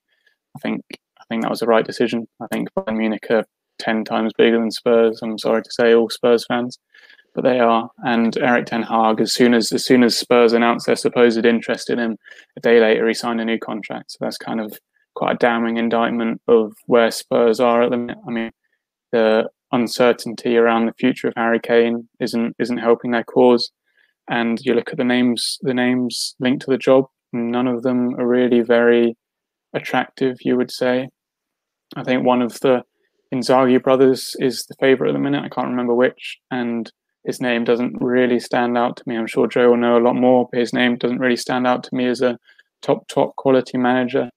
And then you've got Scott Parker, who we've already mentioned, who's still very much very new to the management game, and he would be a huge punt. And I'm not really sure sure if he's if he's if he's the one for him at this moment in time. And then you've got Graham Potter, who, as much as he's a very good coach, would he be able to make a step up to such a big club? I really like the football but it would be a huge step up for him, and it would be a learning process, and it would take a few years for them to maybe regain their position even in the top four. So whether whether or not they'll go for Potter or for an English manager like that, I'm not sure. But I'm not sure the Spurs fans will stand another few years outside the top four. So it'll be very interesting to see where they go. And I'm not sure that yes. That kind of trajectory isn't necessarily upwards. So yeah. Yeah, yes, it will. Um, thank you, Sam, for, for your show. I know you've got to head off now to do the Boars coverage of um, the FA Cup final. So looking forward to seeing that. Thank Cheers, Sam, for coming on. Thank Cheers, you. mate. So, I mean, Sam mentioned Graham Potter, so I guess that gives us a nice segue to looking at one one of the other games um, this uh, this weekend, being Brighton versus West Ham. Obviously, I'll come to uh, Josh first. How impressed are you with West Ham this season, especially their second half of the season? And why do you think that it's happened? Why have they suddenly become almost like a top four club?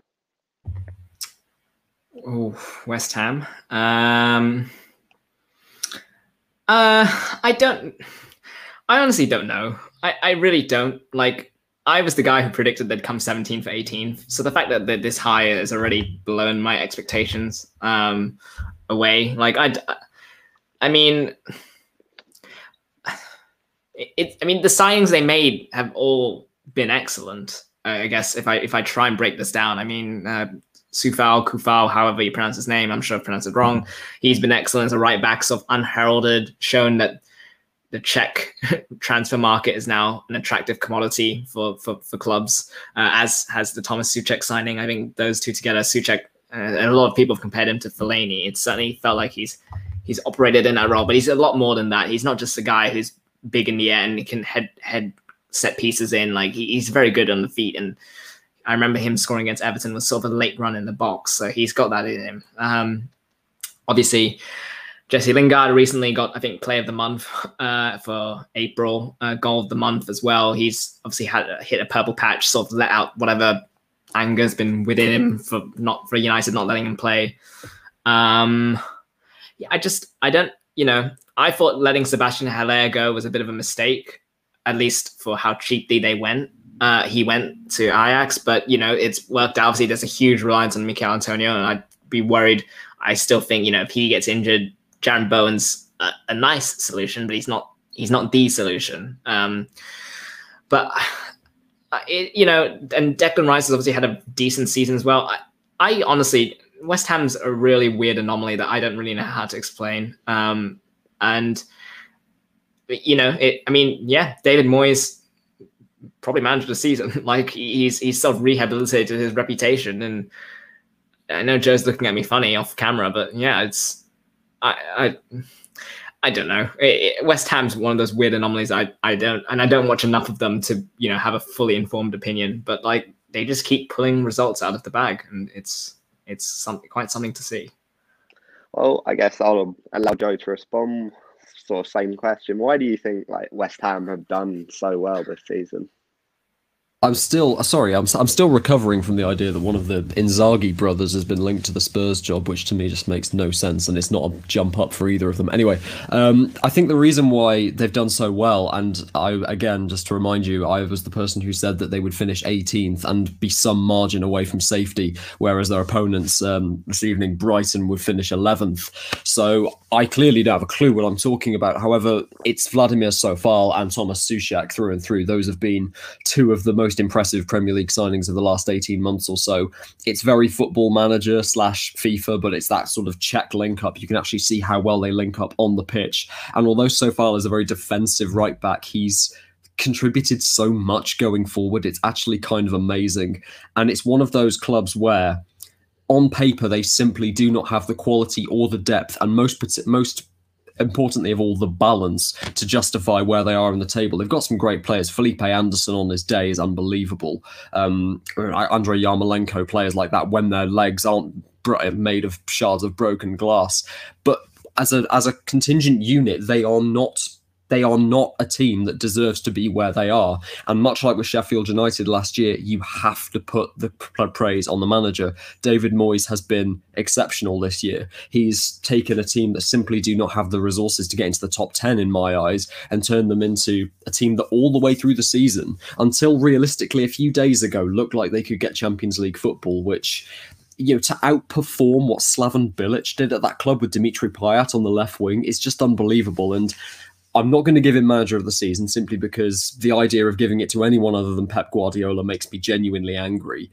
But it is more of a philosophy thing, I think, than any one particular player. Yes, they're reliant on a few like Antonio, Souček, um, and Coufal, but really it, it comes down to the simplicity almost of the defensive philosophy that um, David Moyes has put onto this club, and it is just another example to finish this long and winding point of why attacking football does not equal good football. And the reason why they, Man City and Chelsea, have improved so much is because they've they is because they've focused on defending.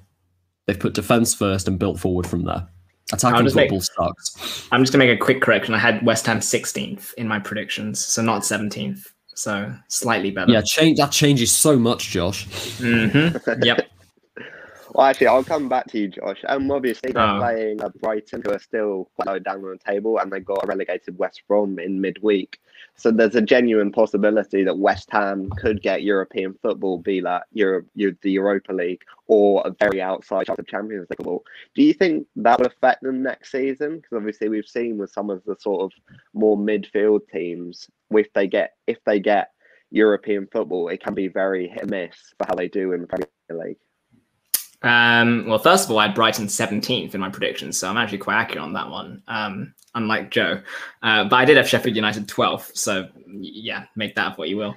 Um, short answer, yes, I think it'll be quite a, a big factor in, and I think I would I I would expect a regression to the mean with West Ham if they were to get European football. Um, like the current squad they have is fine for the Premier League. It's not like it's not enough to sustain a European campaign as well as a domestic campaign. Um, as I said, you know, you look at their striker options. If Antonio goes down, they're playing Bowen as a as a false nine up front, and that again, it, it's it, it, works for the Premier League, but I don't think it works for Europe. Um, and indeed, you know, Sebastian Haller would have been a nice option, sort of the opposite option, having a sort, of taller, like target man type forward with the mobile forward that is Michail Antonio um, as an you know having the the choice between those two would have been good. Um, so they definitely need investment there.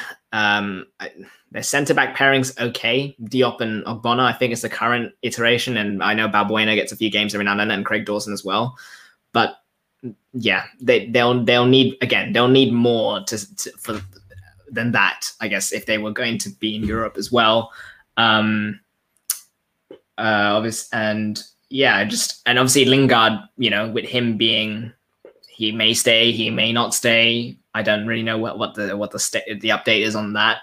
I don't know how keen Man United are to keep him beyond next season. Um, you know, finding someone for that, for like to replace him if, if he does go is going to be paramount. Um, and it's sort of it, it, you know I think it was a Joe who mentioned Dimitri Payet. I mean, it sort of is like that like that type of player is sort of what Lingard and Payet sort of have in common, and in and it's no surprise that in those the seasons that those two were at their best for West Ham, they were significantly higher up the table, and so it's it's not an easy task to find someone who can do that. Um, so yeah, I, I do think they would have to invest heavily in the summer if they are going to be in Europe to sustain it. Um, but yeah, so I, I I'm not. I don't think. I think their league form, I think, would suffer if they are in Europe. Um, they'll need investment to make sure they'll have a, a squad capable of fighting two fronts, or you know, it'll be a bit like when Burnley won Europa League. Like it might be just they may just have to sacrifice that competition quite early. You know, they'll get the revenue for those games, um, for those t- those ticket sales and stuff, but it may be that at some point they might just have to give that up and focus on on the league. Um, and Wolves also recently also kind of showed that because Wolves I think finished way down the bottom half of the table while being in Europe and making it all the way to the quarterfinals. So it's a slippery slope, and I don't think West Ham at the moment are equipped to sustain a European challenge a campaign uh, with the squad that they have at the moment.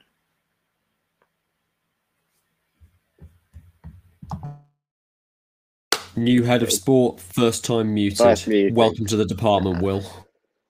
Yeah. Right. I'll, i mean, I'll finish it off with you as I was saying, uh, Joe. Um, do you think that if they do get European football, however, that they will be able to keep some of the players that might have been linked with leaving, especially like Declan Rice and people like that? Simply because I don't think Declan Rice is anywhere near as impressive or consistent as 90% of the English fandom seems to think he is. I don't think holding on to him with their league position will be that difficult anyway, um, unless Chelsea were for some reason to invest heavily in him replacing maybe an outgoing Jorginho. I don't know. I just don't see the Declan Rice interest being as legitimate as some people claim it is. Um, holding on to players, obviously, European football is a massive draw for them, and players, as I've already mentioned, like Yarmolenko and Anderson, live for this kind of competition. Where I do think they could be incredibly impressive, irrespective of the kind of system that David Moyes puts out. However, West Ham were just as impressive when they last got into the Europa League, and we all know what happened in those qualifying games against Astra Giurgiu, failing to score in 180 minutes of play against them. So yeah, it, it's it's a big ask for a team, irrespective of how much quality and money and wages uh, a club like West Ham United have. It is a big jump to you know go on those Wednesday and Thursday night trips over to Romania and Ukraine.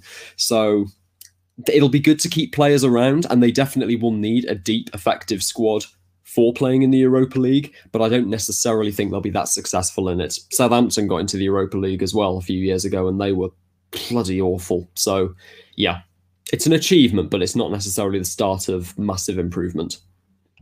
Yeah, it remains to be seen how well they'll do in the Prem and the Europa League. Uh, we'll just finish it off with some of the midweek games. Obviously, the standout fixture is again Chelsea v Leicester, and then you've got um, Liverpool playing in a, in just playing uh, another team. I'm really loaded up. Sorry, um, Burnley. but Burnley away. Uh, Burnley away. Oh, that could be could be a tough one. But I'll come to you, uh, Josh. Do you think that because uh, Leicester are playing Chelsea and Liverpool have got a team in the lower half of the table, do you think that Liverpool are now in prime position for a Champions League spot, or do you think that they're still under quite a bit of pressure and they might not make it? Uh, I'm not willing to crown us favorites. Uh, again, my pessimism flies in, and I and I, I don't want to jinx jinx Liverpool ahead of ahead of the next week or so. Um, but obviously, on paper, yes, it is. It does appear to be a significant advantage the fixtures. Um, and I think Leicester have to play Tottenham on the final day of the season, and obviously Ryan Mason, if it is his last game in charge, will want to end on a on a very high note, especially in front of because fans will be back by then as well. So I think that'll be that'll there'll be a factor there as well. So um, certainly Leicester have two tough fixtures remaining. Uh, Chelsea, Leicester, and then I can't remember who they're after that, but irrespective, uh, Liverpool probably have the two most favorable fixtures, and yeah, they'll there will be. Pre- I mean, I, there'll be there'll be pressure from fans who are not Liverpool fans, uh, but football fans in general. If if Liverpool don't make it, um, I you know it, but you know it'll it'll, it'll feel like it'll, it'll feel like a false sense of achievement if if we if Liverpool do it and make the top four. In reality, or you know, it'll it'll feel like a really disappointing season that we've managed to salvage at the sort of last minute. Um, uh, but yeah, no, there's there is definitely pressure, and, and Burnley away is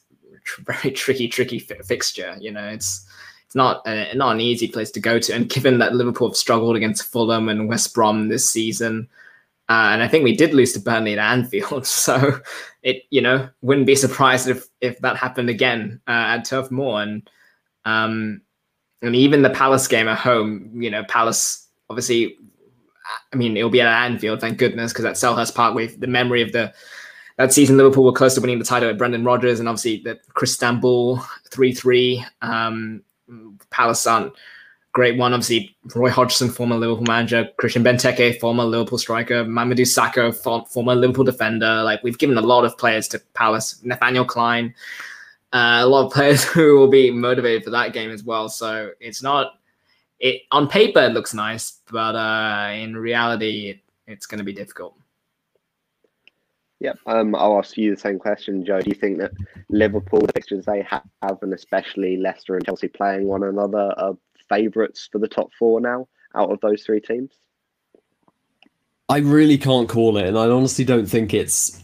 I don't think it's a compliment as to how competitive it is. I think it's just a case of fixtures of coalesced into a into a schedule that makes it very very difficult to predict either way. I much like with the West Brom game, I just Liverpool are playing League One centre backs. You can't say that they're going to beat Burnley at Turf Moor when they couldn't even do it at Anfield.